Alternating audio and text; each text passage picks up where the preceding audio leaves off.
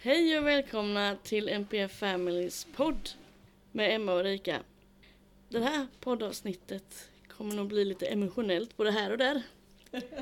Vi tänkte att vi skulle prata om eh, livet just nu. Och det finns ju en anledning till att våra avsnitt har blivit lite oregelbundna. Ja. Ja.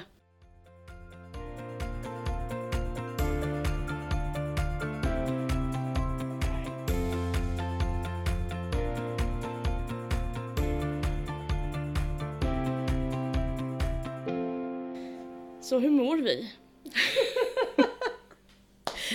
Jag vet inte. Jag Ska- kände bara det var, det var så laddat det här äh, livet just nu. Men, ja, eh, precis.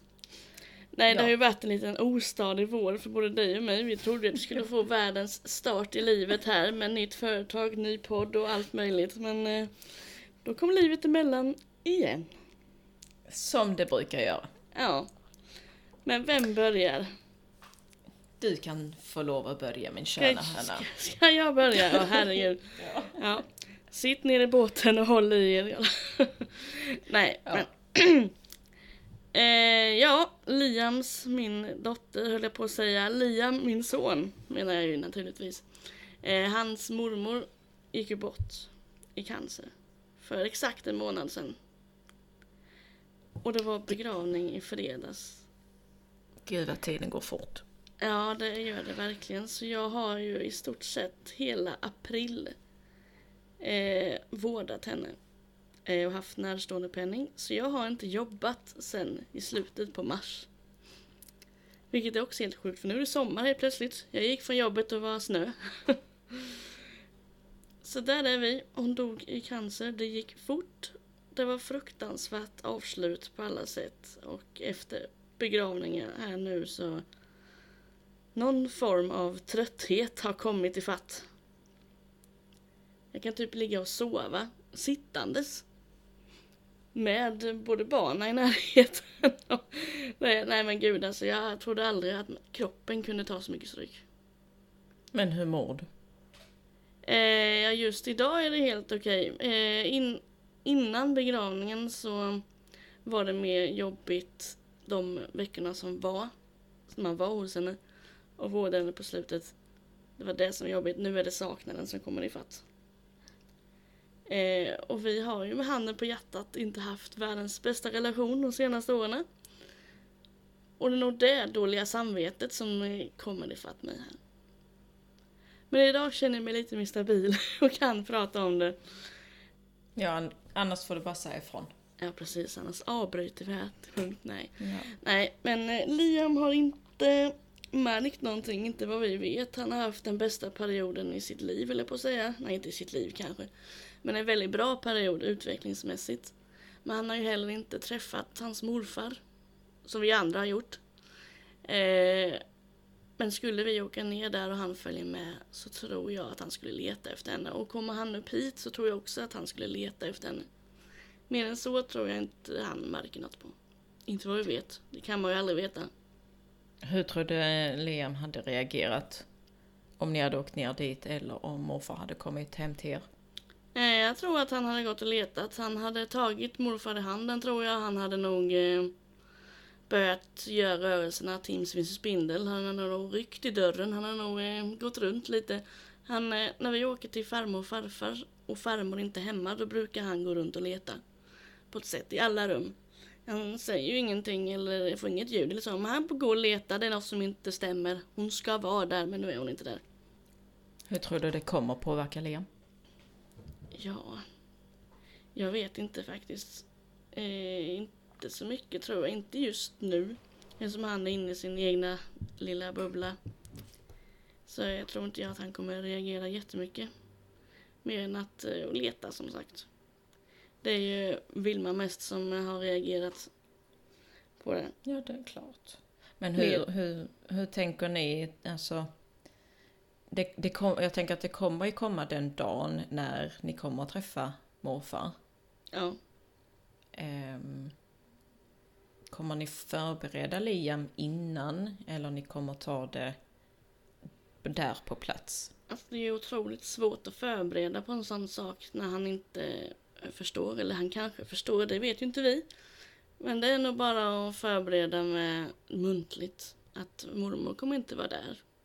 Mm. Och han har ju ändå varit med när jag har pratat med Vilma, då är han ju ändå med i bakgrunden och har hört det. Så Mm. det kanske har gått in, det kanske inte har gått in. Det är svårt att veta. Ja, det är klart det är svårt. Det är jättesvårt. Malte är ju för liten så han eh, han reagerade inte någonting tror jag. Nej, det gjorde han inte. Han var bara glad för att komma ner till morfar. Eh, Vilma däremot eh, saknar också varje dag. Men det första hon gör varje morgon, vet du vad det är? Nej. Hon tittar upp på himlen och säger god morgon. Åh, men gud. Mm. Ja, eh, hon, är, Åh. hon är lite klok den ungen. Och så sitter hon och säger att nu sitter mormor som en ängel på träden. Jag bara, ja. Det är hon nog. Och hon blev så glad när jag förklarade på sättet att eh, hon kommer se dig varje dag nu. Hon kommer se dig jämt. Hon ser precis vad du gör nu. Hon ser vad du gör i skolan, hon ser vad du gör hemma. Istället för på avstånd. Och då blev hon glad, faktiskt. Eh, men då kommer ju frågan, hur ska vi prata då? Ja. Ja, du får fantisera att du pratar med en... Ja, man, man vet inte vad man ska säga till slut. Uff, nu blir jag lite, lite så för jag... jag mm, ja. eh, nej, för jag tänker ju tillbaka när, när min mormor eh, gick bort. Eh, Leila och, och min mormor var väldigt nära och eh, det påverkade ju Leila väldigt, väldigt mycket. Hon saknar ju henne fortfarande. Och Hur långt min, eh, tillbaka i tiden är det? eh, min mormor gick bort eh, 2016 i Alzheimers. I Alzheimers. Ja. Det är det blir cancer ju- och Alzheimers alltså. Det är inga trevliga sjukdomar. Nej det är det inte och det blev, blev ju ett abrupt avslut sådär mitt i natten och ehm, nej det, det, det är svårt att förklara för barn men jag sa ju med det att eh, nu, nu är gammelmormor uppe i himlen och så hon tittar ju än idag eh, uppe i himlen och om det är en sån här stark stjärna eller någonting så säger Mm. åh där är gammelmormor mamma. Hon tittar på mig. Men det är ju ändå sju år sedan, eller? Kan jag Ja. räkna rätt då? Det är länge sedan. Ja, då var Leila bara tre år eller? Mm, Kommer hon ihåg henne då alltså? ja det gör hon. Ja. kommer ihåg henne jättemycket. Eh, vilket är rätt så häftigt eh, för en ung ålder. Sen vet jag inte riktigt det här med hur, hur mycket man kommer ihåg som man var liten eller hur mycket man egentligen ska komma ihåg. Men Nej, nej, så hon precis. kommer ihåg henne fortfarande. Ja.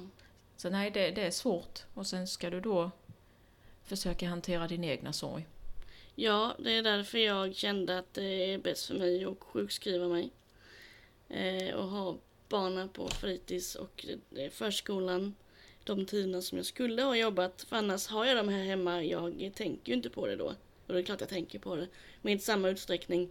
Och då kan jag inte heller bearbeta det. Är jag själv med, med, med om jag är själv med mig själv. så kan jag ju bearbeta det mycket mer. Ja. Och gå in i det mer. Och det är väldigt nyttigt faktiskt. Är det. Ja, man, eh, det kommer komma fatt en förr eller senare. Ja, här sitter jag och har dåligt samvete för att jag inte har jobbat sedan i mars. Jag försökte jobba långfredagen gjorde jag. Kommer jag ihåg, men det, det gick inte. Har man sånt betydelsefullt jobb där man måste vara 110% fokuserad hela tiden så är det ju skitsvårt att fokusera på jobbet. Men som tur är så har jag förstående chef och kollegor och det inte, de växer inte på träd. Nej, det gör de absolut inte. Nej, så det är jag tacksam för. Hur, ehm, jag tänker på det, du behöver ju mycket stöttning. Eh, jag tänker på du, din kar, han verkar vara en fantastisk människa. Hur, hur ställer han sig till detta? Hur tar han detta? Det, han tar också detta hårt för jag tror att eh, han eh, i slutet står eh, min mamma mycket nära vad jag gjorde. De eh, drack mycket kaffe tillsammans. De eh, hade väldigt mycket att prata om och de klickade väldigt bra från första stund. Mm. Så han är också ledsen, absolut. Jag har försökt boka en kuratortid. Men första gången var jag sjuk, andra gången var andra var barnen sjuka. Så jag har inte hunnit med den biten än, men kände att jag ska nog ta tag i det på en gång. För när jag fick eh, förlossningsdepression av Liam så tog jag inte tag i det på en gång och då kom det tillbaka till mig ett halvår senare. och blir Ja, värre. det, det är ju det det gör, det kommer ju tillbaka. Precis, jag tänker nu ska jag ta tag i det här direkt. Mm, Det är bra. Ja. Man be, alltså det är vi alla, vi behöver prata. Och det, visst vi kan prata med, med människorna runt omkring oss men ibland så är det väldigt skönt att komma till ny miljö och någon man kanske inte riktigt känner på det viset och bara få vräka av sig. Precis, och sen har jag min pappa med. Han eh, har ju öppnat upp sig betydligt sen eh, det här hände. Mm. Sen vi fick reda på det, att det inte skulle gå vägen. Eh, han har ju varit väldigt inåtvänd person. Men eh, har verkligen visat sina känslor på senare tid. Och det har gjort att vi också kommit närmare. Så det, det är ju ingenting, alltid något som för något gott med sig. Det håller jag med om. Och eh, min eh, mamma hade tre, har tre systrar. Eh, jag ringer den ena mostern kontinuerligt nu. För Mm. de stod varandra fruktansvärt nära och gjorde alltihop. Eh, så det är skönt att ringa till henne ibland. Och sen eh, begravningen så pratar man ju också väldigt mycket både med prästen och begravnings eh, rådgivaren och herregud vad mycket det är att göra efter en person har gått bort. Det trodde jag aldrig. Det är så mycket papper. Och det är så mycket planering och möten. Jag har pratat så mycket med den här begravningsrådgivaren. Eh, Ja. Så det är inte klokt. Och sen är det möte med den och samla alla. Och sen var det möte med prästen. Och sen var det möte med något annat. Sen är det bouppteckning. Sen ska man rensa. Sen ska man göra allt möjligt. Så jag känns som jag har varit väldigt upptagen. Även om jag inte jobbat. Jag har inte hunnit att jobba heller. Nej, och sen är det ju, alltså det, det är väldigt, väldigt mycket arbete under tiden men också efteråt och det är, Mm. ju, det är ju en del i sorgeprocessen också att Precis. behöva gå igenom det här för att det ska bli lite mer verkligt. Mm. Precis. Så är det ju. Ja, Så jag är sjukskriven nästa vecka också, sen får jag se. Men om jag är så här trött så tänker jag att det får nog bli längre än så. Eh, Jag vet att eh, min eh, syssling, tror jag det blir, han dog också i cancer när han var 20 år. oh, Så min, eh, det blir min pappas kusin som han har pratat med väldigt mycket i den här processen. Att man måste kontrollera upp alla värden i kroppen för kroppen tar så mycket stryk när sånt här händer. Så det kanske man borde göra varför man är så här trött. Kanske har låga järnvärden något. Eh, Så det tror jag man ska göra. Och ta det på allvar och inte bara köra på. Som man annars gör jämt. det är jätteviktigt. Stanna upp och tänka på dig själv. Ta hand om dig själv. Mm. Det är jätteviktigt. Ja. Och så fick vi ju söta kattungar med på köpet för fyra veckor sedan. Mm. Nej, tre veckor sedan. Så de är också eh, en avlastning, eller på att säga inte avlastning, avledning i tankarna. Ja, Så det ja de är så söta. ja, de är Nej, jag- jag- söta. Det är ju det som har varit svårt eh, under den här tiden att jag har inte kunnat stötta dig på det viset jag Jo, hade det velat stötta dig. Jo men förstår du, det hade varit så mycket enklare om man hade bott nära och Ja, kunna precis. liksom finnas i vardagen på ett annat sätt. Ja, Eh, tvärtom för även- mig. Det du? tur- det är tvärtom för mig. Så. Alltså jag menar att eh, samma för dig. Eller så. Ja, ja. ja, fattar du? Ja. Ja. det, det stoppade nog lite där. en sekund tror jag. Nej, men det... Jag har ju försökt göra det jag kan göra och som sagt, det, podd och företag, det är ju det, är det, det sista på listan när något sånt här händer. Det, Vi är väldigt förstående för varandra är vi ju. ja, men det är vi.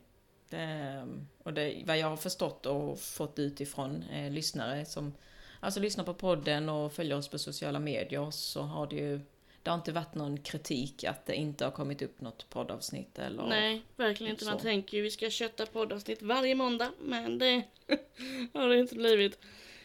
Jag Nej, har ju för livet, kom, livet kommer emellan. Ja, precis, det gör ju det. Men jag, vi har ju ändå poddat under tiden jag har varit där nere, fast jag har kommit upp Ja. hemma ibland. Victor, alltså det händer ju så mycket grejer samtidigt också. Förutom det med mammas cancer och hennes bortgång så fick ju Victor ryggskott. Ja, precis ja. Så det, och barnen var sjuka på samma gång. Så jag bara, jaha? Hur gör vi nu? Hur löser vi detta? Ja, så farmor har ju kommit och eh, varit bort här i en vecka. Och Ja. tagit hand om sin son. Som inte har kommit komma ur sängen. Ah, fy, vilket kaos. Ja. Eh, det var ju nästan så komiskt man skrattade åt det till slut. Och alla Ja, men tre vad ska man barnen var göra? sjuka.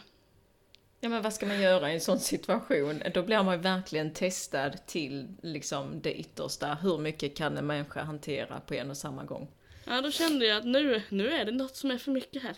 Ja, jag förstår det. Ja, jag fick ju till och med ringa ambulans där för han blev ju så smärtpåverkad så han ramlade ju ihop. Nej. Så, ja, stackars Vilma, hon har fått gå igenom väldigt mycket de senaste månaderna. Usch ja. Ja, se sin pappa svimma och sen eh, en mormor som har gått bort, det är inte lätt. Det har nog märks väldigt tydligt. Men så är det. Men eh, hur mår du då? Pass! Pass, ja. Uff, ja, hur mår jag? Ehm, ja, var ska man börja tänkte jag säga. Eh, nej, det är väl upp och ner och in och ut och hit och dit tänkte jag säga. Men, ja, men det har ju varit väldigt mycket för mig också. Ja, precis. Eh, livet har ju kommit emellan här också på alla sätt och vis som det faktiskt bara kan gå, känns det som. Ja, men det var ju under samma vecka som du hade misstänkt eh, blodpropp. också, så det var ju eh, ännu en sak. ah, nej men jag vet. Alltså från att gå liksom, alltså vara på jobbet och få den här eh, fruktansvärda smärtan i bröstkorgen, bli kallsvettig och yr och illamående och tryck över bröstet och aj alltså herregud vilken kaos. Så det var ju liksom bara, nej, tror inte, detta känns ju inte riktigt bra. Och för lite bakgrundshistorik så eh, dog min morfar när han var 42 i en eh, hjärtinfarkt. Och eh, två av mina morbröder fick sin första hjärtinfarkt eh, snäppet innan 40 eller när de var 40. Eh, så att vi har ju det liksom i eh, släkten. Ja, det kan man ju Eh, verkligen säga eh, så Får du läkarna- kolla upp det ordentligt. Ja, och- det var det läkarna gjorde. De eh, tog det på, eh, på väldigt stort allvar, det är jag tacksam för. Ja, det är För att- skönt att du gör det för en gångs skull. Ja, det brukar de inte göra. Nej, för de menar på att du börjar ju närma dig 40. Jag känner ingen åldersnoja nu. Du, det kastade sig över mig som en eh, stor sva, alltså sopsäck alltså. Mm. Nej, men då, då blir jag väldigt, eh, jag blir rädd. Eh, jag blir det jätterädd. jag. Eh, för jag menar, vi jobbar i sjukvården, vi vet lite vad det innebär. Mm.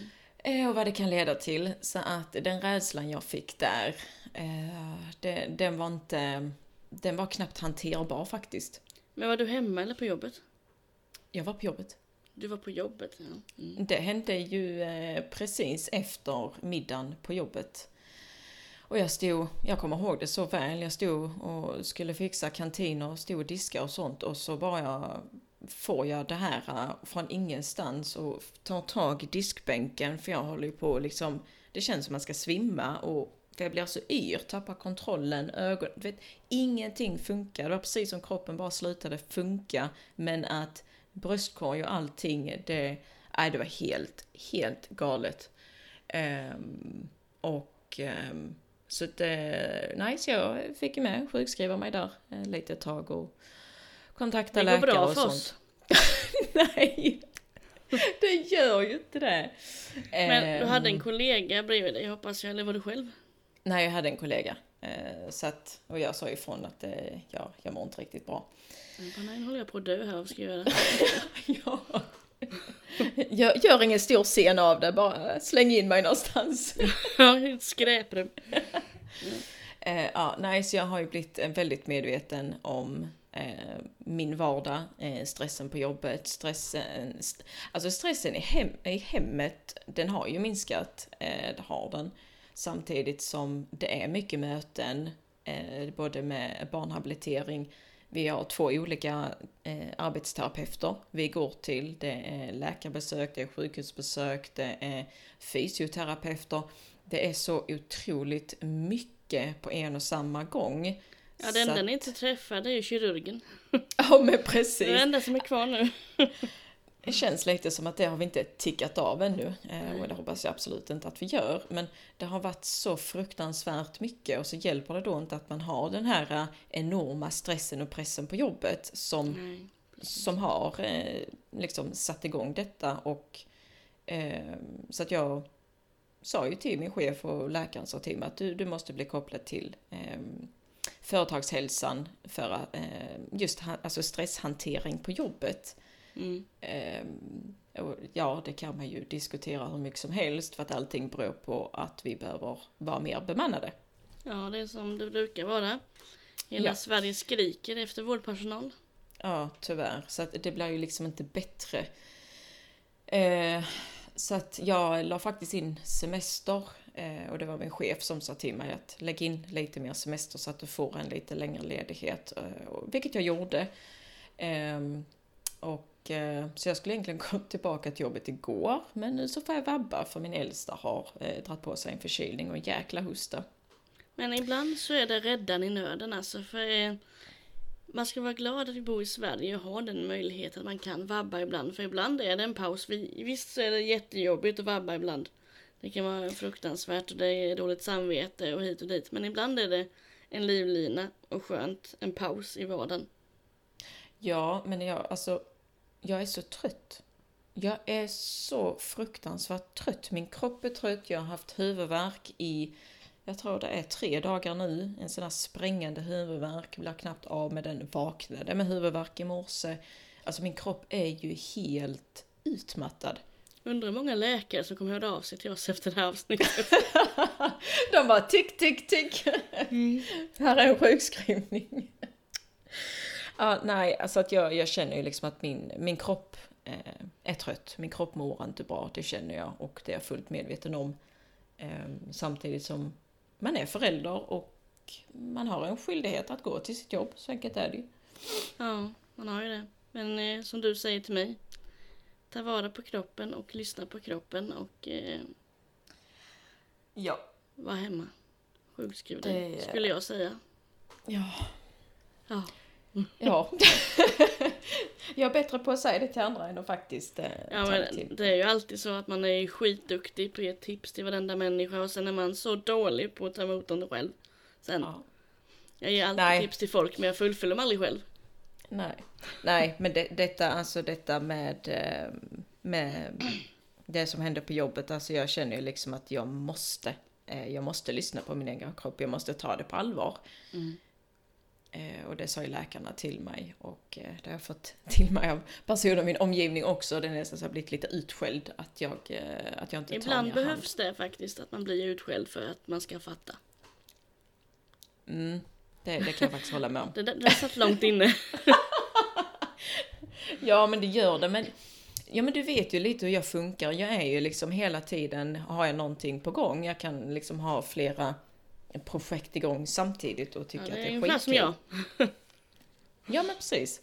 Och jag är ju inte den som stannar upp för ingenting, utan jag behöver ha jag behöver ha någon som inte bara säger nu behöver du vila, nu, nu får du liksom ta ett steg tillbaka. Jag behöver ha någon som i princip tar mig och sätter mig i stolen att nu rör du inte dig. fast dig. Ja men lite så att nu, nu, nu räcker det, nu är det bra, nu får du ta och andas.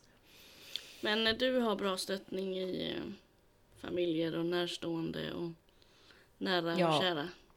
Ja det har jag extremt bra Får stöttning du någon mer hjälp nu? Jag tänker med, Eh, barnen.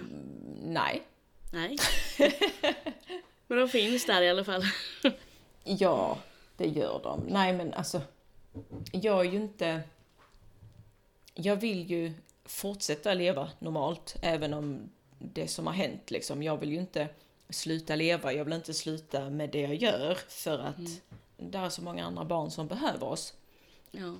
Men jag vet också om att, visst nu håller ju mina föräldrar på att renovera uppe i, ehm, i stugan och sånt så att de, de har inte tiden så sett men jag vet om att längre fram så kommer de att kunna ställa upp lite mer. Var tar de en stuga någonstans? De har ju två stugor uppe i eh, Knäred. Jaha ja, så de bor i Knäred och har två stugor. De, bo, de bor i den ena stugan, i den nyaste stugan bor de i, men så renoverar de den gamla som tillhör eh, vår släkte. Jaha. Förstår. Och det, det, det ska de göra till permanent boende, så att det är det de håller på att renovera. Vad kul. Så att de- Kanske man de får har- komma dit och hälsa på då. Absolut, det är mitt ute i ingenmansland, mitt ute i skogen. Det är, helt som här underbart. ungefär då, så det är inte så farligt. Nej men precis. Nej, så att jag, ehm, jag har blivit mer medveten om stressen och ehm, jag försöker vara lite mer rädd om mig själv. Mm. Men det är inte lätt.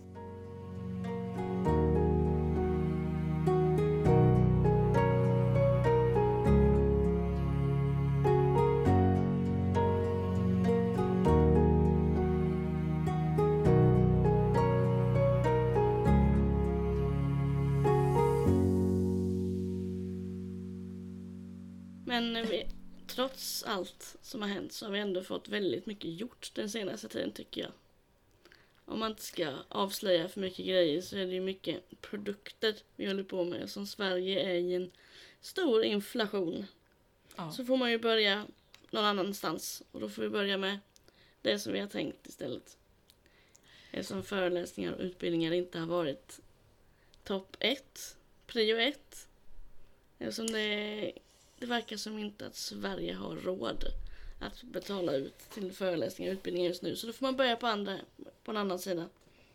Ja, eh, och det är det som är så, så roligt att vi båda är så kreativa. Vi hittar ju lösningar på minsta lilla eh, problem, ska jag inte säga att det är, men ett litet eh, fartgupp kanske man kan kalla det. Vad sa du? Fartgupp? Ja, fartgupp. som gör att på ena hållet så saktas det ner lite grann, men då hittar vi ju andra lösningar och är väldigt kreativa på Mm. det stället, st- alltså istället. Mm. Och, Det är roligt.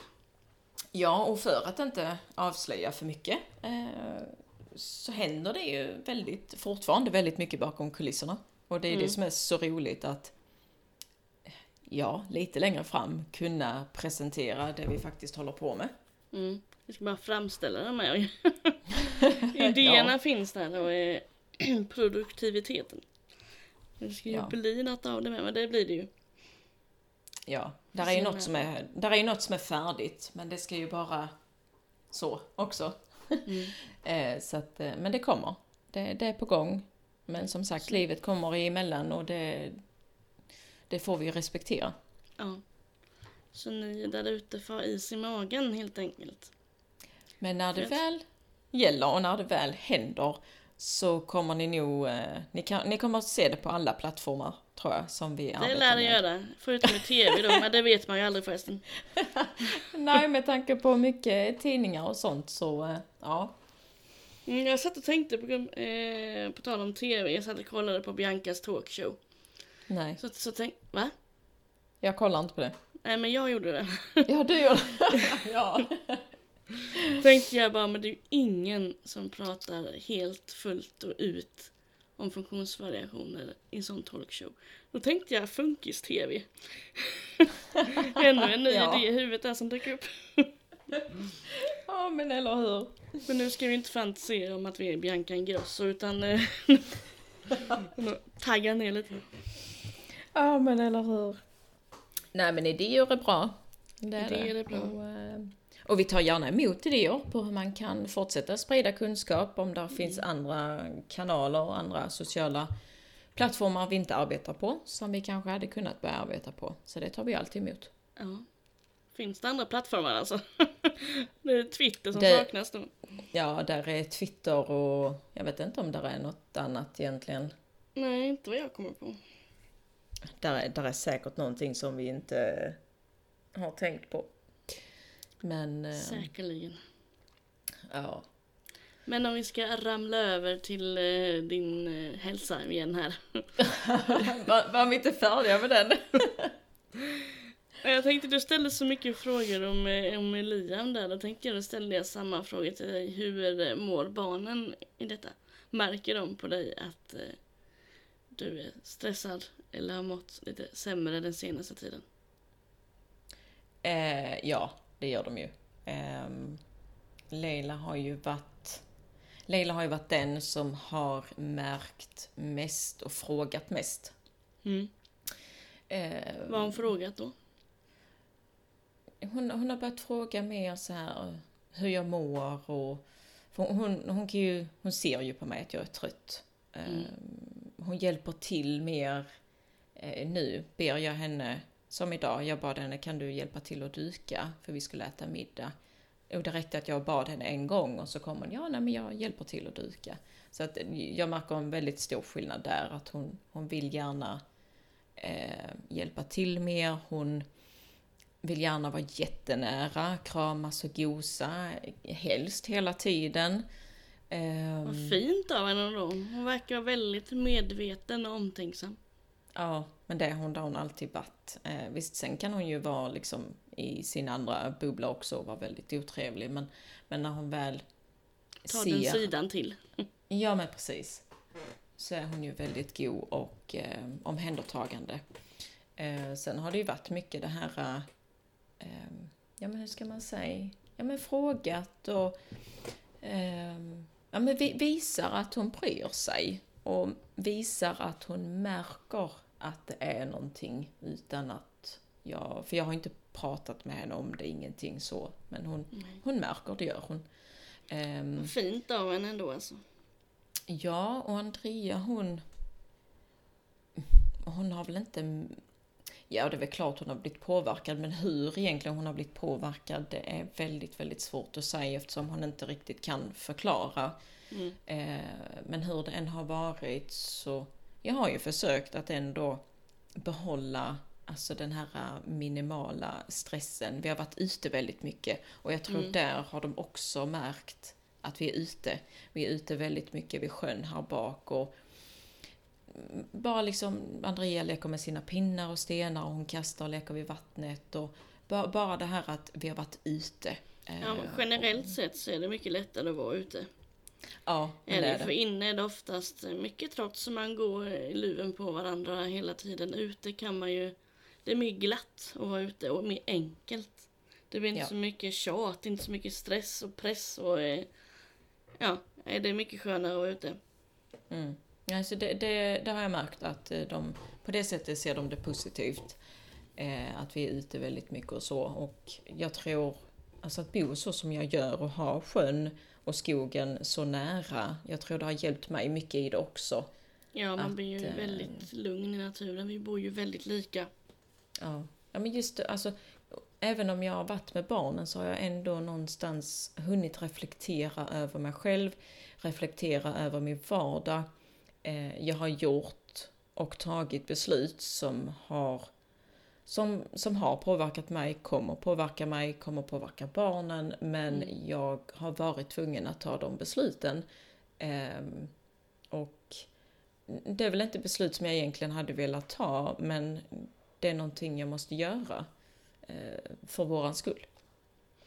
Ja, men det är väldigt viktigt att stanna upp och tänka så ibland. Det är bra. För det, ofta så kör ju vi svenskar bara på.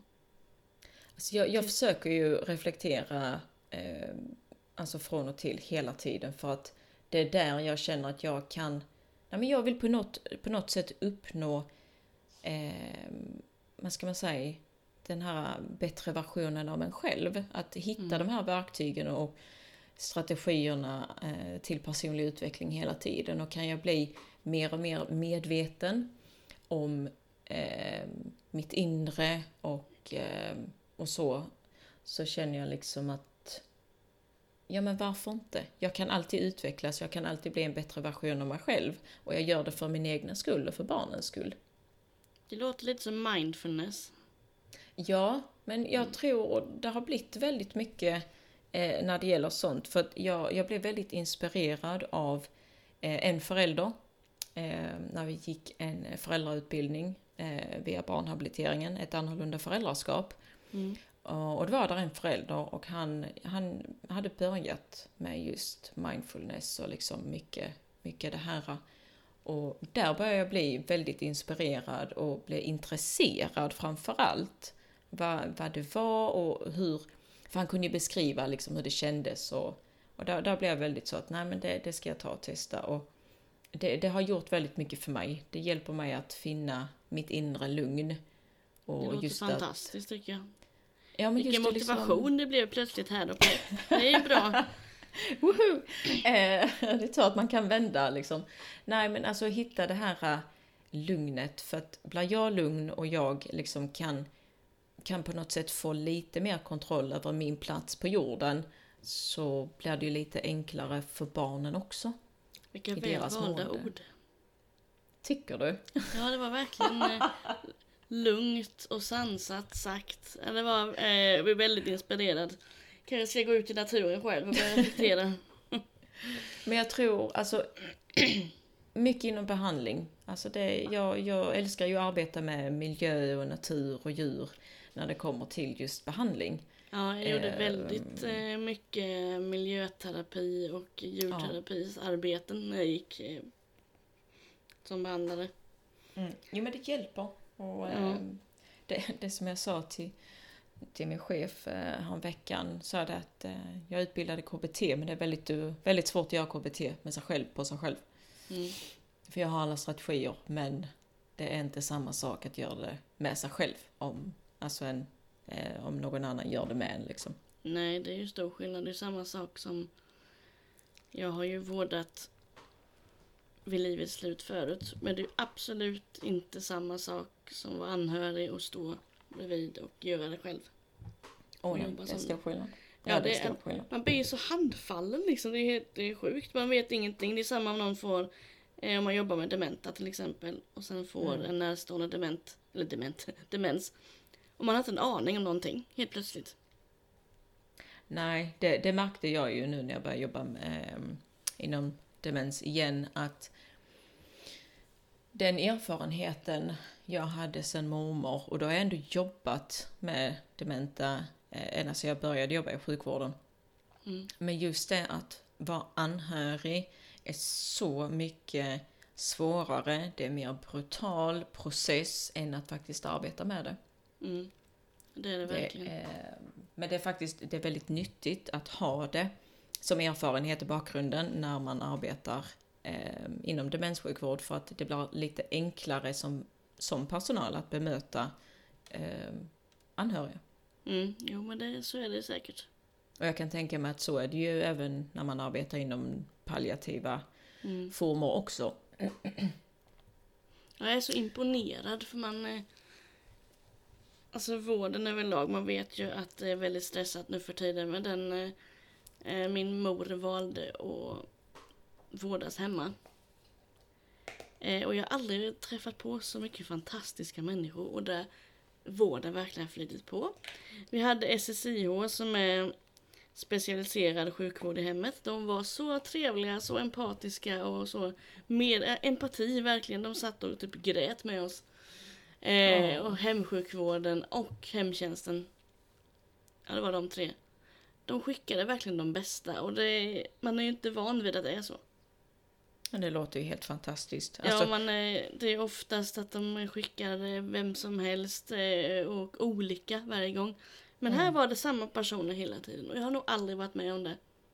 Så jag bör- började jobba i vården själv eller som behandlare eller vad som helst. Att det är samma personer som kommer. och det, kan- det kan jag ju tycka att det är så det ska vara. Det Ja, ska ju vara, och jag menar, blir man då jag fick eh, verkligen hopp om livet igen alltså. Ja men, jo men det är ju förståeligt. Jag menar har man en anhörig eller närstående och blir liksom vårdade i hemmet i livets slutskede. Jag menar, både ni som anhöriga men också personen i fråga ska ju kunna känna sig trygg med personalen som kommer. Ja, verkligen. Jag menar tänk om jag menar visst nu kan de inte svara på, på alla möjliga frågor eh, men hade ni haft en fråga om själva vårdandet så är, känns det ju bättre att, att, att diskutera med någon som du kanske redan har träffat fem, tio gånger innan. Eller du kan, du känner att ja, men, oh, jag hade bara behövt ha en kram. Alltså, förstår du lite hur jag tänker? Ja. Verkligen. Det var en person som hade vårdat sin man som också dog i cancer. Och hon var jätteempatisk och trevlig. Ja, Och förstod Mm. verkligen. Och, ja, nej, hon var underbar. Jag kommer inte ihåg var hon kommer ifrån. Ecuador tror jag. Ja men där Ja. har man erfarenhet inbakat i liksom professionen. Mm. Och Och sen eftersom hon jag bodde där förut så blev det ju gamla klasskompisars föräldrar som eh, kom och vårdade henne. Men det, det gick bra ändå. Ja. Men eh, våra barn då, hur mår de? Ni har ju haft väldigt mycket besök på sistone och det var ju Ja. ett väldigt lyckat besök som jag tycker du ska prata om. Eller ska vi Ja. ta det i ett annat avsnitt kanske blir Det, jättelångt. det, ja, det får vi nog ta i ett annat avsnitt. Men som, som du säger, vi har haft väldigt mycket möten eh, och det kommer bli ännu mer möten känner jag framöver. Eh, men men det, det har gått bra, det har det. Men vi är trötta. Det, det är ju klart. Alltså det, nu, nu i början på denna veckan, alltså ha så mycket möten har jag inte haft på på ett väldigt bra tag. Det, det, det är till och med så jag fick från, kommentar ifrån arbetsterapeuten på Barnhub. Jaha, är du här idag igen? Du var här igår. Jajamän. Eh, Känns som man, eh, man är där liksom från och till hela tiden just nu. Men, eh, Mm. men så, så är det alltid, det slår aldrig fel.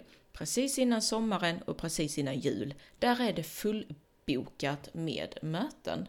Ja, ja, på tal om det så kände jag bara att eh, de kommer säkert ringa från Lund nu och säga att vi ska komma ner dit och göra en CT-röntgen som vi har väntat på. Och Mm. givetvis så ringer de samma vecka som eh, Ja, såklart. hon går bort. Men jag sa faktiskt nej. För det, det är inget akut. Och det, det kan vänta till efter sommaren. För jag känner att när det gäller vården och eh, Liam så måste man vara 210% med. Ja. Och det hade jag inte varit om vi hade åkt nu. Eller hade jag varit det så hade jag nog varit sjukskriven ett år framöver. Ja. Eh, så eh, där valde vi att vänta och det känns bra. Ja, nej men det är skönt. Alltså det, Hade det det är ju inget akut så. Nej, hade det varit en livsviktig grej så absolut hade man ju bitit ihop och gjort det. Men när man kan Mm. säga nej så ska man göra det. Ja men precis. Nej så att det, det kommer att bli en hel del framöver. Men det är ju för, för hennes bästa. Eh, Mm. Så är det ju. För att, men det, det tar vi ett annat avsnitt för det, det... Ja, nej det gör vi. Bara det tar två timmar. Ja. Det, det, ja nej det är för mycket att prata om för att få in i ett litet... Så. Ja, men det är bra att vi har grejer att prata om i podden, avsnitten här. Så då vet vi precis hur vi ska prata om nästa gång. Ja, precis. Men eh, ska vi eh, avsluta här kanske? Ja det tycker jag. Om ni har hängt med hela vägen eller om ni har eh, somnat eller om ni har eh, gråtit eller om ni har skrattat. Det är bra, man ska kunna mixa allting. Det är det Ja. bästa. Man kan, man kan prata om det som är jobbigt, men man kan också prata om det som är positivt. Det behöver man Precis. också göra, även om det är i samma avsnitt. Precis. Så det känns skönt att vända detta och eh, avsluta med, med positiva saker. Ja, absolut. Och det har som vanligt varit ett sant nöje att podda. Det har det. Man känner sig det mer och mer självsäker i det. Man stammar inte lika mycket, man säger inte ö hela tiden. Jag vet att Viktor typ skrattar åt mig varje gång han ska redigera det här. Att han vill göra ihop någonting eget till slut. Alltså ett avsnitt med bara ö i. Hur mycket han har klippt bort. Men nu gör vi inte det längre och vi pausar inte och vi kör på. Vi börjar bli lite mer duktiga på det här, med andra ord. Ja, precis. Om man jämför med första avsnittet där vi pausade varannan minut. Ja men så är det, vi, vi alla är nybörjare på, på någonting. Ja, precis. Men eh, ni får ha det så bra så hörs vi i nästa avsnitt helt enkelt. Det gör vi. Ha det så bra. Tack för att ni lyssnade. Ja, puss och kram. Hej då.